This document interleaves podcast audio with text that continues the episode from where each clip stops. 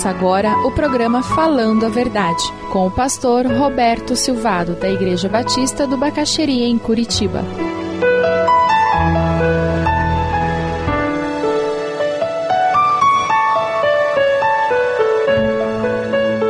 Veja o que acontece. Eles se apavoram quando veem Jesus caminhando sobre as águas. Você pode imaginar a cena? Você na praia, você olha para o mar, ou quem sabe você dentro de um barco pescando ou quem sabe você no meio de uma tempestade. Imagina você sentado na praia, o tempo fechou, começa a ventar muito forte, e você olha, em vez de ver um tsunami, você vê Jesus caminhando por cima da água. O sentimento de medo é humano, é natural sentir isso. Os discípulos estavam olhando para a tempestade, para o risco que eles corriam, e de repente eles veem alguém caminhando sobre as águas. Se você estivesse naquele barco, você ia acreditar que era Jesus ou ia pensar que era um fantasma? Você já sentiu medo alguma vez na vida? Medo de quê? Eu, durante um período na minha vida, eu tinha medo de escuro. E foi quando eu decorei o Salmo 23. E foi assim que eu venci o medo de escuro.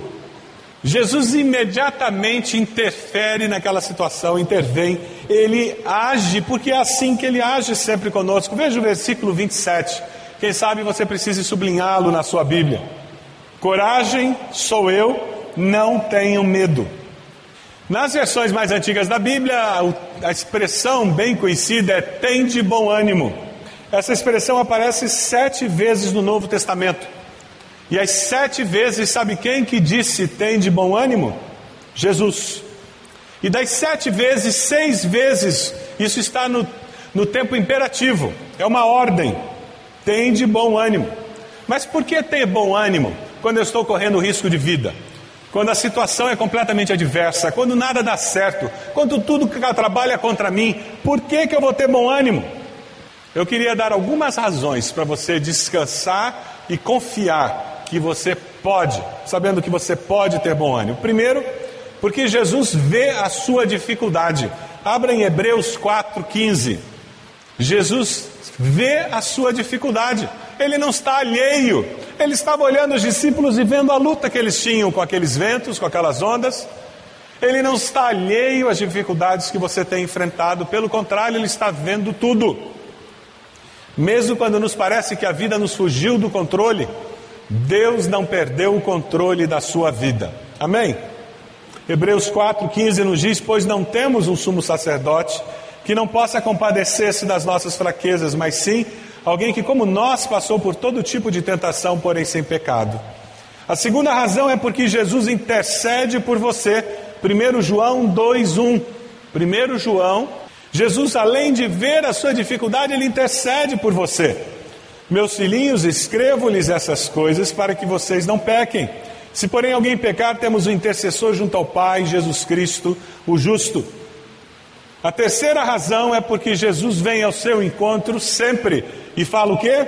Coragem sou eu, não tenham medo. Coragem sou eu, não tenha medo. A quarta razão está em 2 Coríntios 2,14, porque Jesus é quem vai nos dar a vitória. É por isso que eu posso ter bom ânimo. Mas graças a Deus, que sempre nos conduz vitoriosamente em Cristo, e por nosso intermédio exala em todo lugar a fragrância do seu conhecimento. Romanos 8, 31, 32, 37. Que diremos, pois, diante dessas coisas?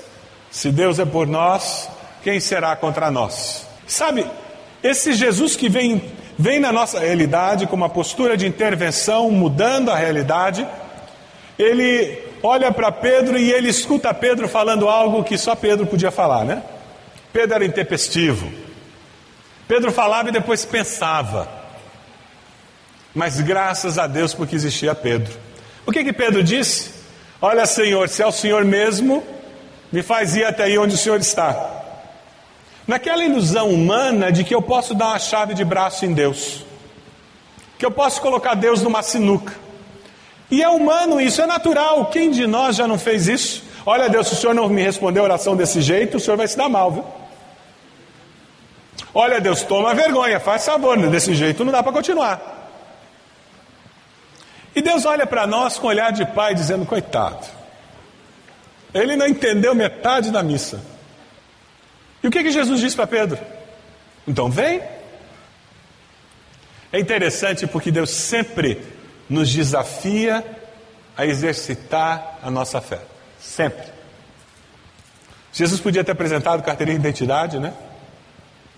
Ter feito vir uma pomba do céu, o Espírito Santo confirmando para Pedro. Tantas coisas ele podia ter feito.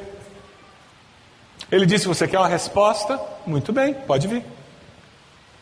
Porque sem viver essa fé na prática não tem graça. É ser religioso. É por isso que tantas pessoas acham que a vida cristã é um negócio tão sem graça. É porque a vida cristã deles é sem graça mesmo. E vocês conseguem entender essa expressão sem graça? É sem favor imerecido de Deus. É porque não tem graça de Deus, é porque a vida é sem graça.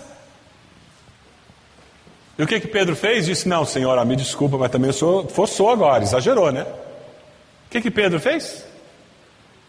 Foi. Porque Pedro perguntou, ele foi desafiado, e ele experimentou o poder de Deus na vida dele. Porque ele foi sincero com Deus. Ele ouviu uma resposta de Deus que o desafiava. E porque ele aceitou o desafio, ele experimentou o poder de Deus agindo na vida dele. Quem sabe hoje você precisa de, com sinceridade, dizer: Deus, eu tenho cultivado amargura no meu coração, porque o Senhor fez isso, ou porque o Senhor deixou de fazer isso, ou porque aquela pessoa fez isso, ou porque aquela pessoa deixou de fazer isso. Abra teu coração, diga para Deus. Você vai se surpreender porque Deus já sabe o que tem lá. Só que na hora que você abre o teu coração e você diz para Deus qual é a tua dúvida, qual é a tua amargura, qual é o teu sentimento, quando você faz isso, você abre a tua vida para que Deus se manifeste, se mostrando como Deus. E Pedro foi. Pedro foi sincero, e experimentou a resposta de Deus. Lembra da história de Gideão? Deus disse que ele ia vencer um exército muito maior do que os israelitas, que tinham armas e eles não tinham. E ele disse: Senhor, logo eu, logo eu. O senhor está enganado, o senhor pegou a ficha de, da pessoa errada, deve ser outro. E Deus disse: É você. E o que, que ele fez? Ele ficou fingindo com Deus que ele era a pessoa certa? Não, ele disse: Deus, eu não acredito, não, Deus, me desculpa, mas por favor, Molhe a lã e enche a taça d'água. E o que, que Deus fez? Deus se manifestou e mostrou para ele. Aí ele foi e obedeceu? Não. Ele disse: Desculpa, Deus, o que o senhor está me pedindo é coisa séria. Agora faz o inverso. E Deus fez o inverso. Deus não se importa com um coração que busca e que apresenta as queixas, apresenta as dúvidas, ele gosta disso. Agora, não brinque com Deus. Quando Deus se revela e mostra para você qual é o caminho, é melhor você obedecer. Porque senão você vai ficar pior do que você está. Na vida, ou você vai melhorar, ou você vai amargar. Indiferente, ninguém fica. Qual a estrada que você tem escolhido? Quando as encruzilhadas da vida surgem, quando as dificuldades aparecem. Versículo 29, veja lá. Venha, Pedro. A experiência de fé de Pedro, se ele não duvidasse, se ele não expressasse a sua dúvida, ele não teria essa experiência. A consequência de buscar a Deus assim é que nós temos o nosso coração convertido para Deus isso nós estamos falando de salvação, arrepender dos pecados e aceitar Jesus, e nós estamos falando de um coração que se converte a cada dia para os caminhos de Deus. Esta é a solução para as tempestades da vida. Ninguém pode escapar das tempestades da vida, mas nós podemos sobreviver, mesmo no meio da tempestade. Por quê? Porque nós sempre podemos gritar: Senhor, se é o Senhor mesmo, eu quero ir até aí. E veja o que aconteceu. Pedro tem uma experiência de fé tremenda. Vocês podem imaginar aquele mar revolto. Jesus acalma o mar depois. Vento batendo, as ondas se mexendo, o barco sacudindo. Com dificuldade ele sai do barco e ele caminha sobre as águas. Que experiência! E aqui fica uma lição. Não é porque você teve uma experiência profunda de fé com Deus ontem que você vai eternamente viver fiel e servindo e confiando a Deus. Porque a cada dia eu preciso ter uma experiência de fé com o meu Deus. Amém?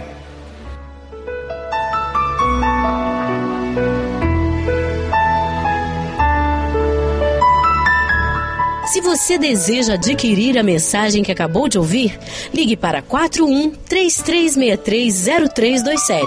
Mencione o título ou o dia da mensagem e envie um e-mail para vida@ibb.org.br.